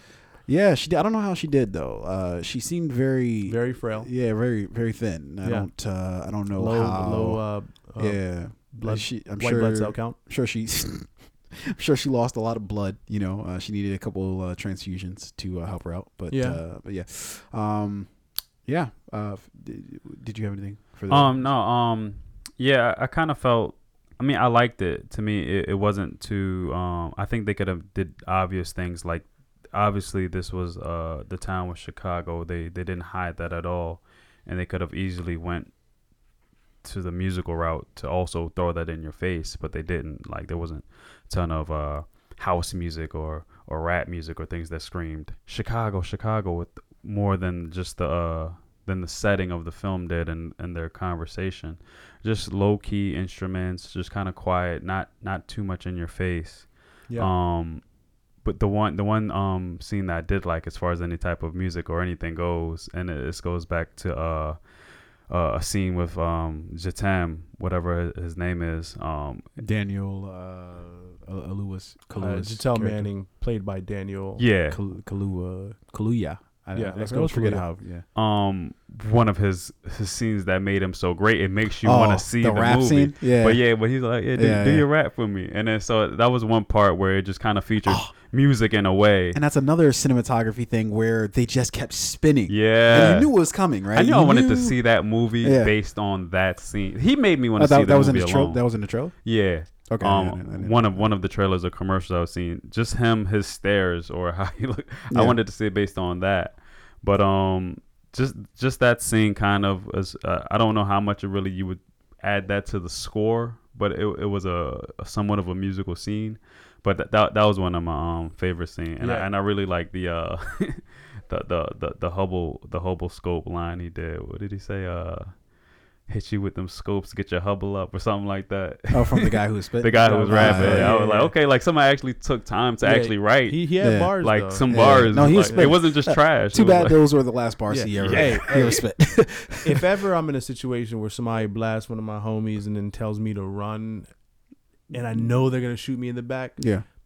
I'm you don't have to shoot me in, in the chest in the face because I'm not gonna run and then just get wet up in the back of the I, I, head. like I a really don't feel like there are any good options in that case. There aren't. I think but I, I'd rather stay than run because at least maybe staying they know I'm like not a coward. Hey, Yeah. Hey, I could work for y'all.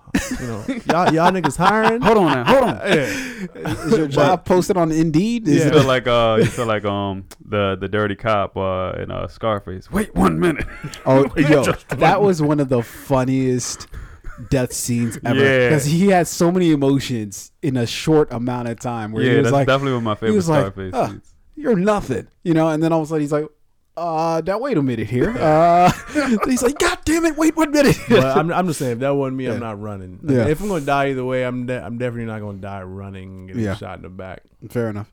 Um, all right. Any uh, any other extra notes uh, for the film? Um, I know I knew you had some. just uh no no not yeah, too Fame much just um an overall movie that i enjoyed i think the one thing I, I really like about it is they how they don't put anything in your face i mean this is a major uh cast and they don't even put that in your face. Like none of the characters are too in your face. Um the music the score not in your face. Nothing crazy with the cinematography. It's just like we could have easily like made this uh, a thing that that that we want to highlight or feature or do this with that. But it's all just like hey look we're, we're, we're playing this low key. We're, we're, we're- playing this cool. We want to deliver to you this product that has a lot going on but from the social commentary to to to the cast to the to the score of it n- nothing's really in your face. Just take from it what you want. And there's a lot of like there's a lot of different things to interpret different ways like some of the things we've talked about today where we felt one way about it versus another. Uh, they do that without saying this is something you need to debate about. You know what i mean? Yeah, yeah. I mean, overall, I, I think it's a good movie, and I think you just kind of said this, like the the. The, the cast itself, like Li- Liam Neeson, Colin Farrell, um, uh, Viola Davis, uh, Henry Duvall, none of those characters are put. Robert Duvall. Uh, Robert Duvall, none of those characters are put in front of the film. Yeah. Um, and I and I love that. Uh, I think that goes to the, to to the point that you know when you're looking at the all of the elements of filmmaking, the central thing that the glue that holds everything together that I think sometimes is forgotten is the story. The story holds everything together. Yeah. And so if you ever put any one thing in front of the story, whether it be the cinematography, whether it be the music, whether it be uh, the characters, the or the people who are playing the characters, if you put that in front of the movie or the story, um, then your your chances are your film's going to be a shit Yeah. film, you know, or it's only going to be one, known for that one thing, right? If it's got really strong a strong cast and you put that cast in front, that oh, I don't really remember anything about the plot, but I know fucking Viola Davis was in it, you know. Um, uh, but uh, to give my wrapping thoughts, uh, uh, wrapping up thoughts about the the film, um, again, very uh, deliberate film. Um, you know, uh, I know um, Steve McQueen spent a lot of time uh, trying to make this film, um, and and he didn't uh, he didn't he didn't come up short. I think I think he he had one for for. He, he has one on his hands, uh, but it's a shame. I think what's happening with, with it at the uh, the, the theaters that uh, it's Yeah, not doing well. great. Um, but I, I think, and people are going to be, people are going to use this as some sort of mark of, oh, that's why you can't make movies like this. It's like, no, like you can definitely make movies like this, and sure, you're not going to like make back a shit ton of money, you know, um, but you're at least going to make a product that's people can in the future be like, that was a fucking Yeah. and and I think film." it's something. Sorry, um, I, I think it's something that might catch on later because that's what I um, was from gonna from what I Yeah. heard, even uh, the person I went to go see it with, they didn't know anything about see- the they didn't see a trailer, or commercial, or anything. So it might be something that just catches steam uh, later um, than early, and, and I hope that's what happens. Yeah, I mean that, that's I was gonna say that same thing. Um, I hope I'm hoping this film has a second wind. Yeah. Um, maybe maybe first one week, first two weeks. It's it's not. I Uh, Creed I two have coming out hope. next week. Uh, everybody's gonna forget about Uh, about Damn, Widows. they can't push that back. No, I'm just surprised though because I, I don't feel like there's nothing in theater that's right now. that's like. And I know Creed two is dropping next week, Wreck-It and I think that's just gonna. Wreck-It Ralph yeah, two like comes Ralph out. Girl, um, in the Spider's Th- Web. yeah, that just Creed came 2 out, coming yeah. out. I don't know, Um, fam. Uh, that's out right now. Are those out now? The, no, the girl with the uh, in Girl- the spider's, Girl in the Spider's web, Web is is out out right now. now. yeah, but but like, is that a movie people are running to see? That I, I would just No, no, I'm saying, but it's, it's would've thought- occupying the same space Yeah. as this film. Yeah, A Star I- is Born, the movie with um Lady Yeah. Gaga. yeah, Bradley I just Cooper see what's still in out now, and I'm like, man, there's not so much that like I would like I need to see more than this. And I, I kind of when I saw the numbers, I was like, wow, everyone went to go see those movies instead. It kind of yeah, I think it, it opened at number five on Really? in the box office. yeah, something like that. Yeah, yeah, but um, it's definitely so- getting a press play from me. yeah, Absolutely. no, 100. percent And like usual, we press play on uh, Widows, and I, I hope you guys do too. Uh, go check it out. Let us know what your thoughts are of the film. Um, it definitely a film that uh, you, you you know when you watch it, just watch it. Just let yourself experience it. Just let it ev- soak everything in. Um, don't be distracted with your phone. Don't you know worry about you know. Don't watch it uh when you're sleepy Tunde and stuff like that. I, I purposely didn't. I purposely didn't. Good. Although it was later in the day, but I made sure you know I had a couple of Red Bulls. I was good to go. you know? Couple. Jesus. Yeah, yeah. Red Bulls don't work for me. I, I, I found out. Uh, I don't know what it is about. you coffee. just gotta believe Yeah. in it. Uh, I found with a lot of these energy and coffee Like a placebo drinks. is what you're saying. Like Yeah, it's uh, just like- uh, Just get you a coffee. Yeah, no, uh, coffee's garbage. Um, okay.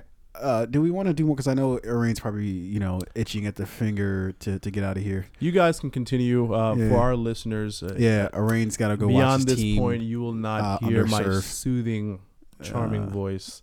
Uh, I must make a departure. I don't like the I way you said that. things on the docket, but I, I'm fine with uh. Are you are you leaving Leaving or are there. you just going upstairs? I'm departing. Oh, okay. All right. Well, in that entirety case, of this location. yeah. All right. Deuces. Peace, Yeah. Peace. Uh, thank you guys for having me. Uh, as you Is that even? uh, Uh, twice a week, okay. every every week yeah. for months. Are you are you saying that to us? Thank you for having you, or or Uh, the listeners, the thank you for listeners? having me Oh, in your ears as well. Which uh, Yikes. it's not uh, you don't really, really That get sounded that weird. much. It sounded very weird. Yeah. Thanks for having Thanks me for in having your me in your ears. Mm. Uh, I'm pretty sure some people just unsubscribed. I hope not. Yeah. All right. Um. All right. What we got next?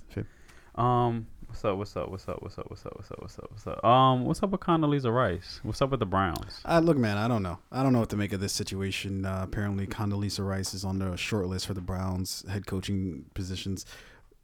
I don't even know what you even. Where do you begin?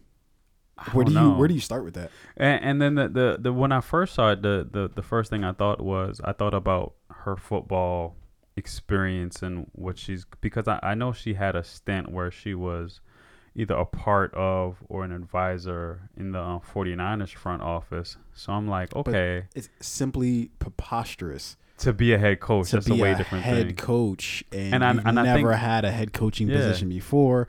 I don't even know how much you know about football, right? And I'm not even saying that because she's. I'm definitely not saying that because she's a woman. Um, I'm saying that because you're not in football, right? There's some of these people who are getting these these younger and younger people who are getting head coaching positions in the league. I'm looking at them like, my dude, you've been in the league like to, like Mike Vrabel, right? Sure, he's played linebacker and you know he's had tons of year in, years Smash in the league. Belichick. He he did. I, I look. I, I'm not. Ta- I'm not arguing with the results. I'm Yeah. saying from the beginning. right? like what would possess a team to be like, you know what, this guy who has very limited. Because being a head coach, it's not like being a fucking assistant coach or what. You have so much shit you have to juggle, and all responsibility falls on you at the end of the day. So if somebody else somewhere else is making a poor decision, that comes back to you. And are you going to tell me this linebacker for many years?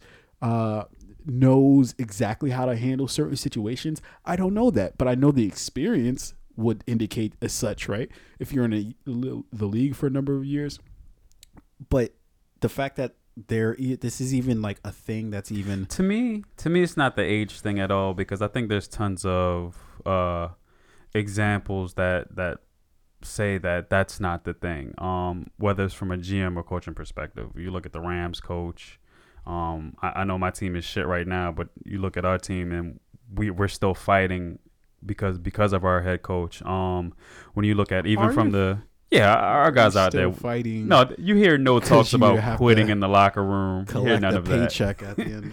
Yeah, but you hear those talks about quitting on coaches and what the locker room is. You don't hear any of that.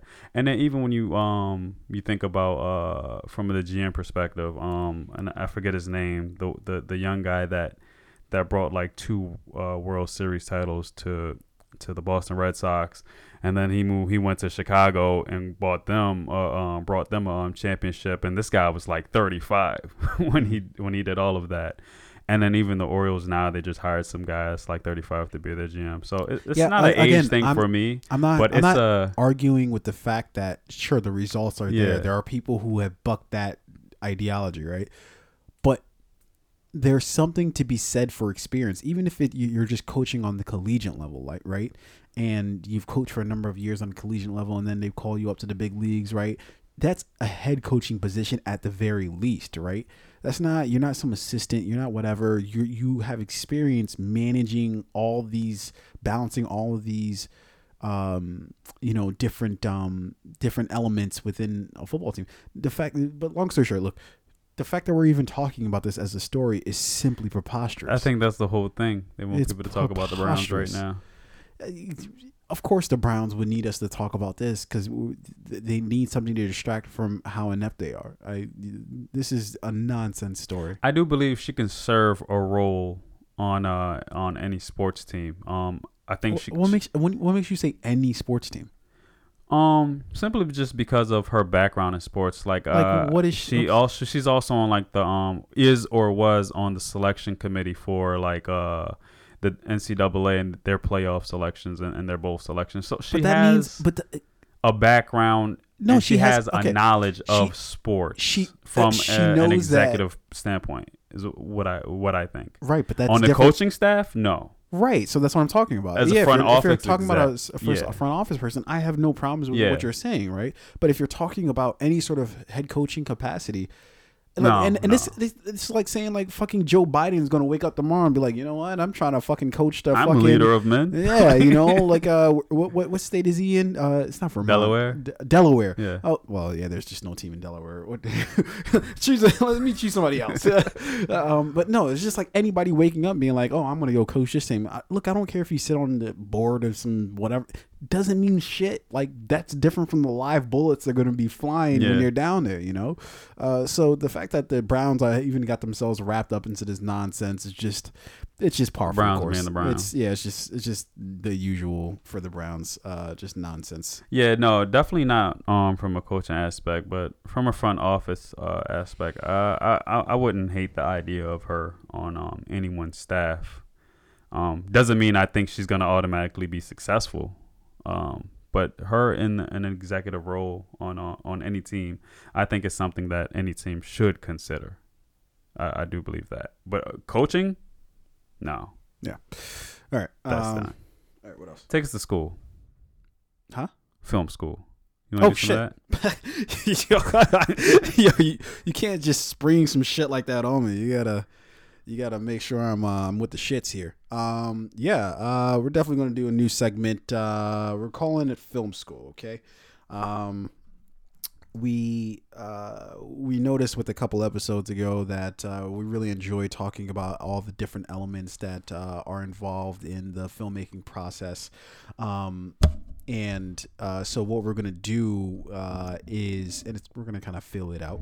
But uh, Jesus Christ, you're just shitting all over my uh, segment here. Um, but uh, essentially, what we're gonna do is start to talk about um, some of the different elements of films, just like I said, um, and give you a, a perspective on what they are and w- what's going on, because some people might not necessarily be as familiar with uh, with, with those type of elements. So, uh, to start off with, we are going to be talking about directors tonight, um, what they do, uh, you know, what their responsibilities are, and some of the myths that are, you know, to surround uh, uh, uh, directors and, and, and their job and capacities. Um, so, okay, uh, first we start off with what a film director is, right? Um, it can be uh, extremely expansive.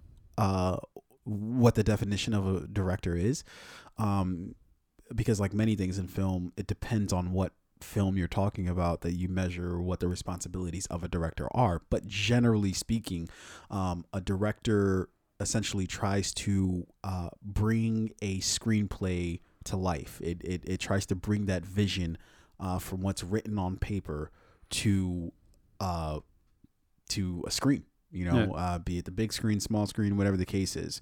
Uh, that's really the most broadest definition of a film director. Now, what that entails is balancing a whole lot of different elements, right? So, the director, how I the, the easiest way to I can describe it is, the director is essentially the conductor uh, of a film. Um, it uh, he or she um, essentially directs what's going on at any, any given point in time. So, for instance, if somebody in the wardrobe department has a question, chances are it's going to be the director that's going to have the final say on whatever that particular issue is. Uh, if and somebody with the music department has a question, and they gonna also your manager. Is that what, is He or she. Uh, He or she. Yeah, essentially, essentially the manager of the film, but so much more than that, right? Um, because uh, it's director that has the true vision of what's going on. So while somebody in the, uh, you know, the the cinematographer might be working on something and they they don't quite understand what's going on, what's what's happening right now. You know, they they don't quite.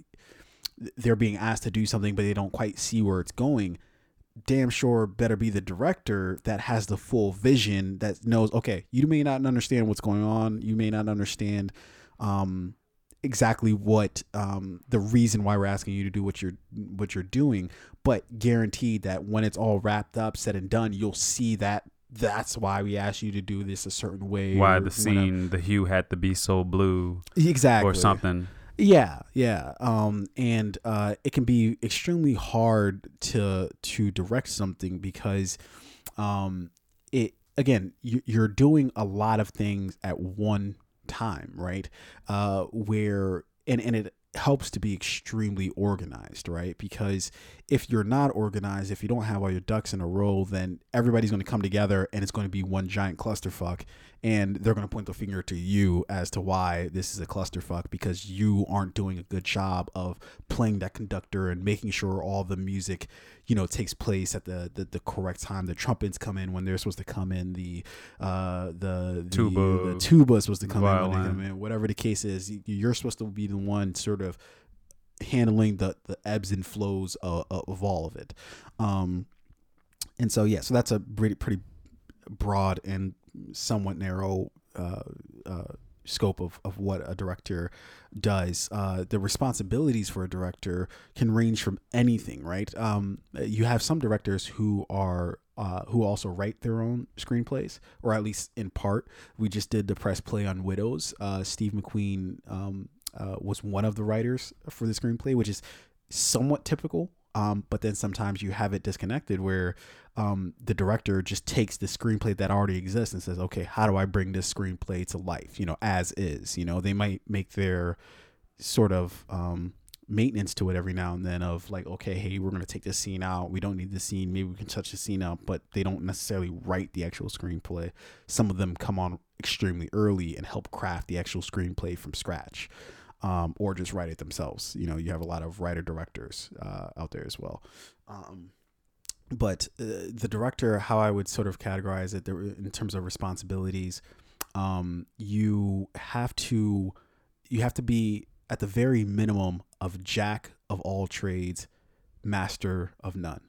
You know, um, where you you have to understand the language to talk to people in order to get a good product and in, in order to get the best out of them.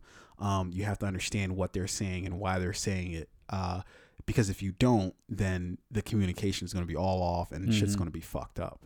Uh, so uh, the director has to at least understand somewhat of cinematography has to uh, uh, uh, understand somewhat of audio has to understand somewhat of set design has to understand somewhat of um, makeup prosthetics all that good stuff or you know if you start getting into more of like sci-fi stuff or just in general if you just have you know somebody getting shot you know what is that you know you know think about that for a second.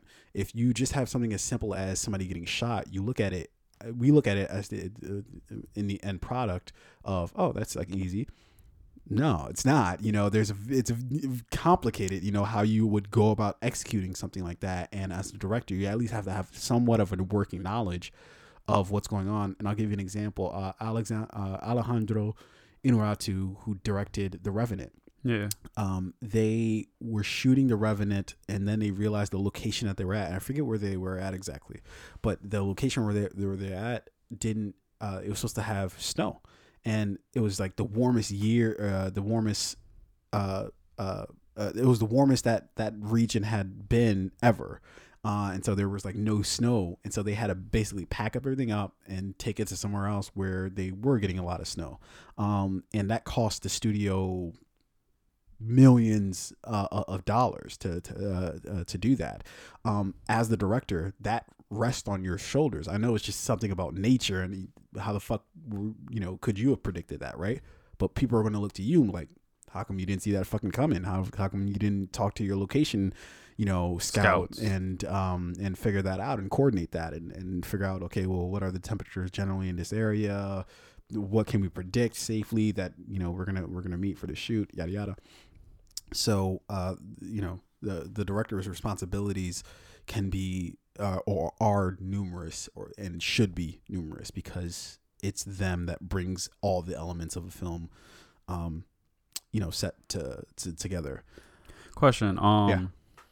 earlier when you were talking about just managing um the set it, it makes me wonder so, so basically when you say that you know what, what a good manager does is they they aren't always hands on with whatever the job is, whether it be a restaurant yeah. or some analytics firm or something. Mm-hmm. But they're managing the personalities mm-hmm. that are the staff well. Um, and then you think about a, a good head coach mm-hmm. or, or like a good offensive coordinator mm-hmm. that didn't turn out to be a head coach, and it's because maybe couldn't manage the personality. So, uh, is it typical to see a director who who doesn't take on that role of I, I'm the last say on everything. I'm managing personalities, and who just says, "Hey, I'm just here to to get the good shots, to to to to say what kind of angles we need per se." And I got another guy an assistant or or there's someone else who's tasked to to handle all those other things that I, I would say it all depends right? So uh, there are some directors who you, just like with head coaches in, in the NFL right? You have some who are player coaches some who are very heavy handed and and you know are you know about regiments and routines and sticking to them you know? Um, it's the same thing with directors where sometimes you might have uh, actor directors or or an actor's director, right? Where their job is mainly to work with the actors and actresses uh, in order to get the best out of them. You have some other directors who don't give a shit about any of that, who are all about the process and all about the cinematography, you know. And the directors can come from any background, you know. So you can have some who are writers, and sometimes you, in their films are overwritten. You know, you could always sort of tell, uh, you know, uh, a director was formerly or or was brought up writing because some of their stuff will be either overwritten or the dialogue is so like intense, you know. Mhm. Um, or you might have directors. We were talking about Tron the other day uh, on our on our uh, uh, last show. Um, and his background, and again, I forget his fucking name for the life of me, but uh, the director of that um, was uh, his background was in uh, gaming, you know, and so you see his his uh, his movies are beautiful, you know, they're fucking gorgeous, you know, because that's what his background was. Joseph uh, Kosinski, Kaczynski, okay, yeah, yeah, I knew it started with a K, I just forgot what it was. Um, Coach K. yeah, I know for short. Um, uh, so I and I and I hope I'm answering your question at least a little bit. Yeah, yeah, yeah, yeah. Um, Um, because that's one thing that always um was on my mind. How how much um because I, I imagine some directors kind kind of run the whole show. Then I was just wondered were there directors who weren't great at managing, Oh, absolutely. and Uh, they just and- say, but, "Look, but that's but that's why you give me s- this job. The studio needs to find people who That's can why- manage and well answer these questions. You have your own team, right? Like so, for instance, Yeah. you have ads, right, assistant directors. Mhm. Who, uh, if you have a really strong AD, sometimes they may take a lot of that weight off of the director Exactly, themselves. You know, um, uh, you know, uh, how I sort of look at it is, I feel like you have to be in the trenches in order to get the best product, in order to have it turn out exactly how you want. Um, it's sort of like Thanos in the uh, the Infinity War, right? Sometimes you just got to grab that glove and do that shit yourself. You know, Yeah. you can't rely on somebody else to do something and get this or do that because if you do, then when it doesn't turn out the exact way where you were hoping, now you have an scapegoat. Now you're like, oh man, I can I can blame this on this person. Really, no, it's your fucking fault for not making sure that shit didn't happen the way that it was supposed to happen. That you just know? makes me realize, besides that movie, I feel like it's been a while, or we're not seeing it as much movies where the eventual boss says, "Guess I got to do it myself." like I feel But- like that but I- used to be a thing.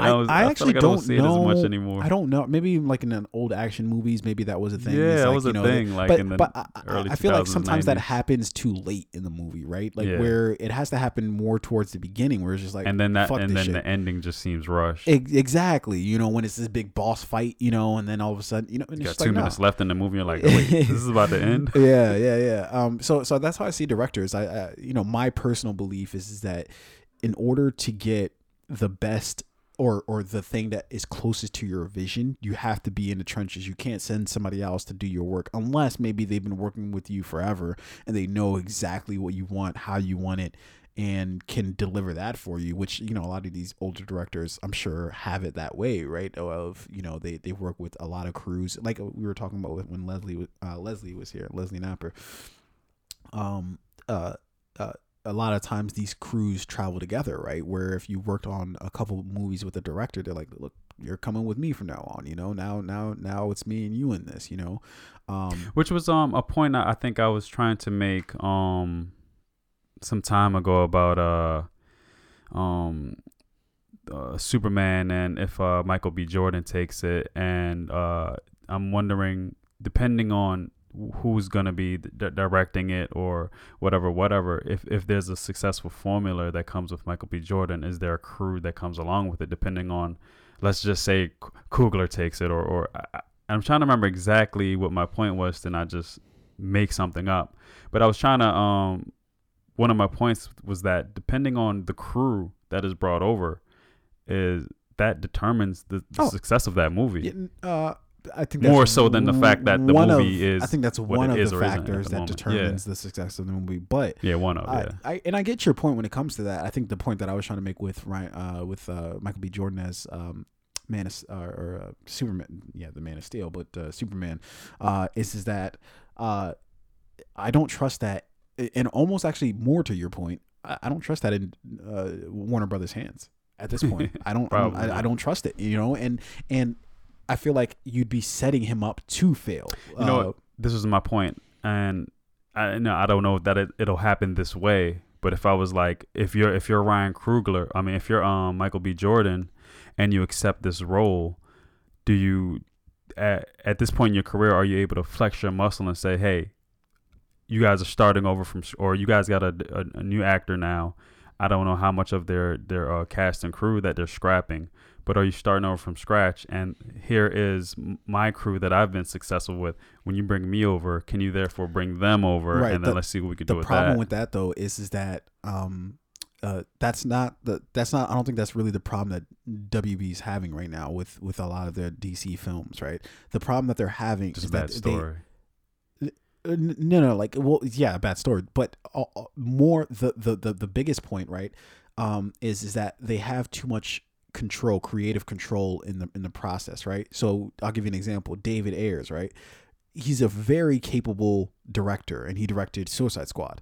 A very capable director. One of his uh, uh, End of Watch, one of my favorite uh, uh, cop movies. You know, um, great movie. Have you you watched End of Watch with Jake Gyllenhaal? yeah, and uh, Michael Pena. Pena, yeah. Did I see that? Yeah, I, I did see that one Yeah. actually. Yeah, yeah. I, I really liked End of Watch. Thought it was really well done and very nuanced. Uh, and so I'm thinking how somebody can make something like that and then produce something like what was our eventually, you know, Suicide Squad. Um, and the uh, w- the story goes that you know David Ayers had basically the film done. It was in the can, and then the studio comes in and says, you know what?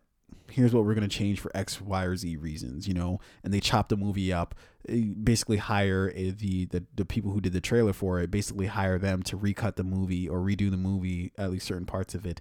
Um, and you can see just from that how even if you are a michael b. Jordan and you say hey only my crew comes in here um, sure that might be the case that they only hire their crew but at the end of the day the studio's still going to come and say hey this is what we Yeah. want this is how we're going to fuck this shit up and we're going to do this do that and that was my whole point with that is is that you know, even if you are a really strong director um, and you're trying to bring your vision to life, if you're not, if you don't have a great working relationship with the people that are surrounding you, such as the producers, uh, the production companies, um, then um, you, you you know that great vision is worth you know uh, a, a- a bucket of piss, you know, because it's going to get fucked up in the end, anyways. You know, I don't.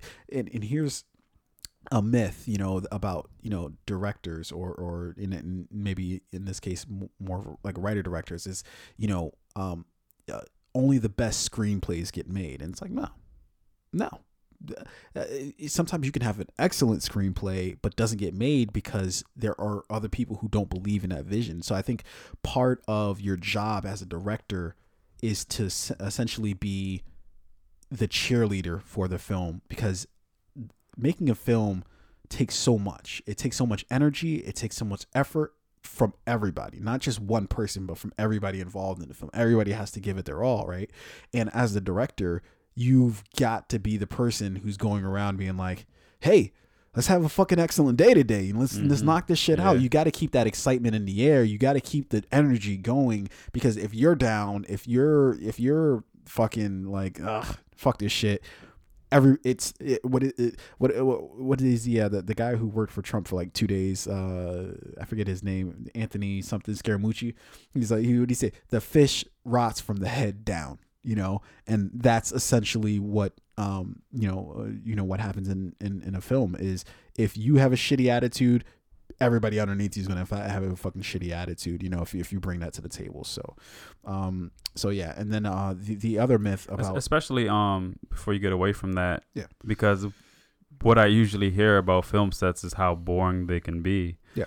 and uh, Well, I'm sure you've heard that from a lot of a- actors or actresses who are extras.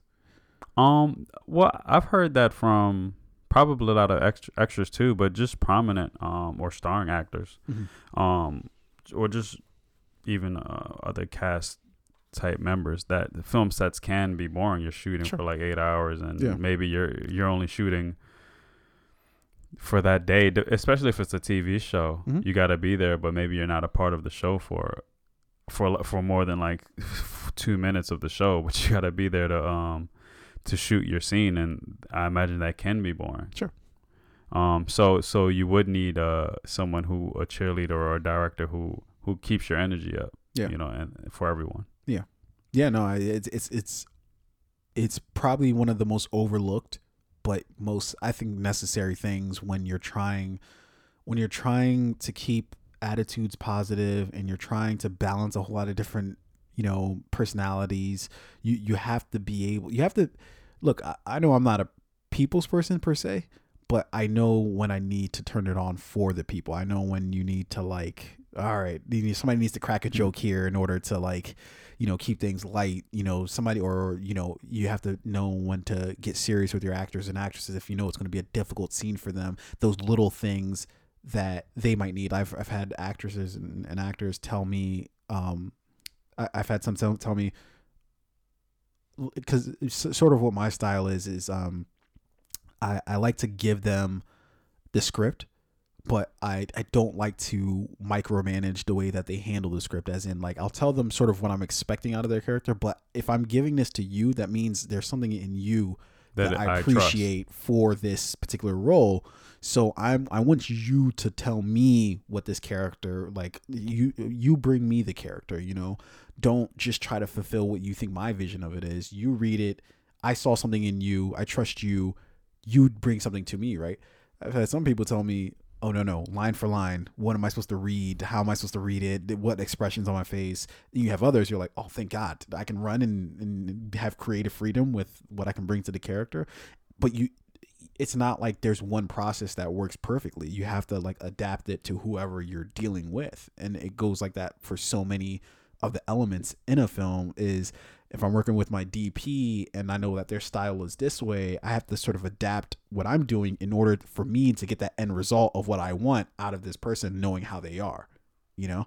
So it's it's a very tricky thing that you have to like you just have to experience it in order to like understand it, you know, in order to Yeah. get a like a, a, a grasp on it. Um It's funny we're having this conversation about directors today because um, today I was watching uh, Tropic Thunder, yeah. which a large part of that movie is about like the focusing on the director and Yeah. him trying to make this movie. I've never even watched Tropic Oh, Thunder. all the way what? Oh, I, I've watched only parts of Th- Tropic Thunder. I, like, I Okay, remember seeing well- the Tom Cruise part.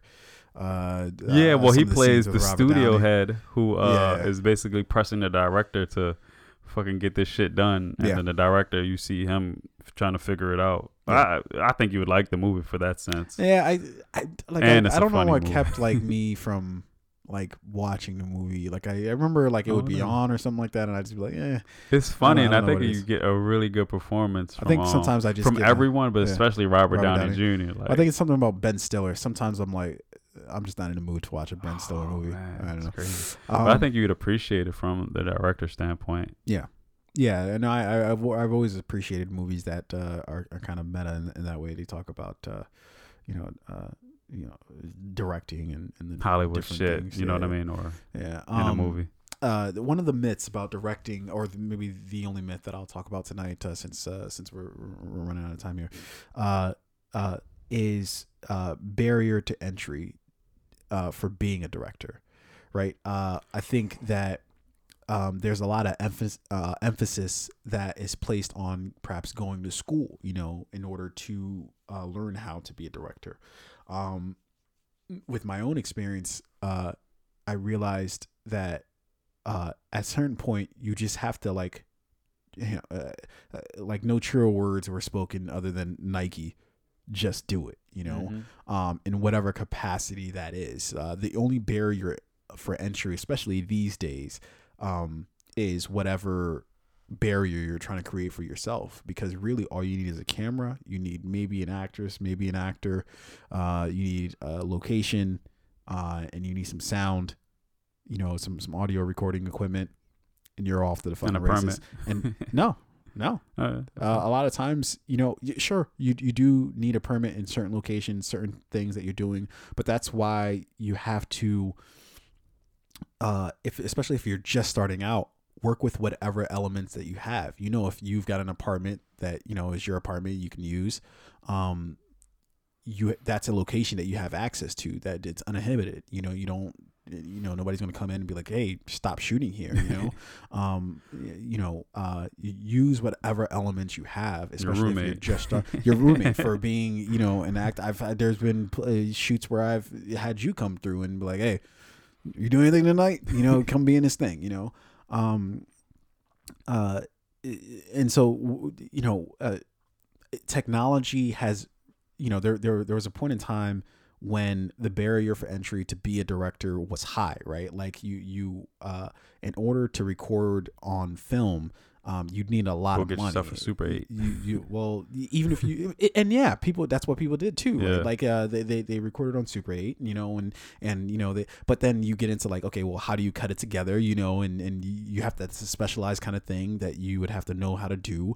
Um, and oftentimes you would just send your reel off to go get processed. Um, that's money too, you know, that, that you're using for that. So it used to be that the barrier entry was extremely high, you know. Um, uh, but now in 2018, you know, uh, about to be 2019, look, man, your fucking phone uh, is a camera. Yeah. You know, that is a pretty look. Sean Baker with uh, uh, not the Florida Project. What was the one he did before that? It was uh, Tangerine. Uh, he recorded the entire thing on an iPhone. Oh, You know, um, uh, uh, you know, uh, you're you, you have the the longest uh, short of it is you have the technology at your fingertips, and that used to be the barrier for entry was. Uh, uh, this high cost of uh, you know technology, but now you just it's the shit that you have in your pocket, you know that that that that can be you know um, uh, used. Uh, so really, all you have to have is that and the desire, the the desire to do it and the will to do it are the two most important things and i think that's one of the biggest myths is, is that oh my god i need this this this and that to, to become a director. It's like no you, you you're a director when you and, I, and it's like a running sort of continuous joke right? That you know um if, if you know stop saying you're a director like i want to be a director just be a fucking director. Like you know there's no like there's no need to talk about it. There's no need to like have this fucking existential life debate about it. It's just like just go do the shit you know? Um and so so yeah i will get off my uh high horse now and uh yeah, yeah. so uh that was uh that was film school for you guys uh who don't go to film school um uh hopefully uh, you know we can bring you more segments like this um and uh you know maybe we try to do it maybe once uh once a week um but uh but i, I think that you know learning how the inner workings of a uh, of a film set um uh is sort of designed and, and how it flows is important to understanding the context behind some of the movies that you watch and or shows that you watch and, and understanding how everything sort of flows. So when you see something it might spark that idea and you're like oh this is why this happened. That's why this happened. Or this is uh, you know when you hear you know when you when you hear me talk about steve mcqueen and waiting for widows you understand sort of why once you understand the job of a director and and, and all that you know that entails you know and so uh so yeah i'm uh, I'm and and honestly. I, I think um the directors is probably a specific segment that I, I consider doing two or three more because I'd Oh, yeah. like to really compare um some of our favorite directors and Oh, talk yeah. about what they do so good or so bad. oh yeah Um so I'd love to get into that too, but that's definitely something for another time. Oh yeah, don't even get me started on that because I can uh, I can talk a mile a minute about different directors and their different styles and Yeah. and, and what they brought into the table. I mean, look, we're we're sitting in this golden age right now. Uh, I think, or I say golden age, and, I, I'm sure people will vehemently disagree with me, but I, I think we have a lot of great voices uh, in the industry, and uh, you know they're doing some really creative things right now. You know, uh, the the and it's because the playing field's wide open. There's no, you know, it's no more just if you went to US, USC and you have a film degree, suddenly oh like you're you know you're the you're the you're the person you're the guy. It's like no, we have uh, you know so many women who are, are uh, great directors. Patty Mhm. Jenkins, um, uh, uh, uh, she directed uh, I think Zero Dark Thirty. Uh, God damn it, uh, Kathryn Bigelow. Um, uh, you know, we, we have all the just so many different you know voices like Steve McQueen, like I said, Yeah. black director. You know, and, uh, I Ryan think um, Coogler. You know, with with you know just so many different voices. another uh, perspective I want to uh, discuss directors from is um uh big theater films versus sitcoms or, or other types of TV shows and music videos because I have so many questions Mhm. or about like what goes into because I, I watch a sitcom and I'm like I feel like the camera's just on you there's not much to do but I could be totally wrong maybe there is There- a lot that goes into it that I don't realize but it seems so simple and and and that's something that like I would like to get more clarification or have a discussion on it. yeah, I, I would say, And I like think that. about music videos, Yeah. and I think a lot oftentimes goes into music videos, or it could be very simple. But yeah, you know, it, it, it, uh, again, j- just like anything else, it all depends on what you're talking. Like, you know, you're right. Like, you know, if you're directing something on a show, um, chances are they already have their set ways of how they go about doing things. Um, and you're you're gonna find your small areas where you can kind of sort of ad lib a little bit, you know, put your mark on it. But more often than not, they're you know stick to the script, idiot. Yeah. Like, you know, uh, and and and so it's a that's a really interesting world as well, and uh, yeah, that, that is a good place to uh, to explore. But uh, the Yeah. that's for uh, mhm. that's for another Another night. time. Yeah, yeah. So, um, yeah, I definitely forgot to turn off the air conditioning, so that's definitely on. Um, but luckily we're wrapping this thing up, so we're not going to be here too much longer, so that won't be a factor.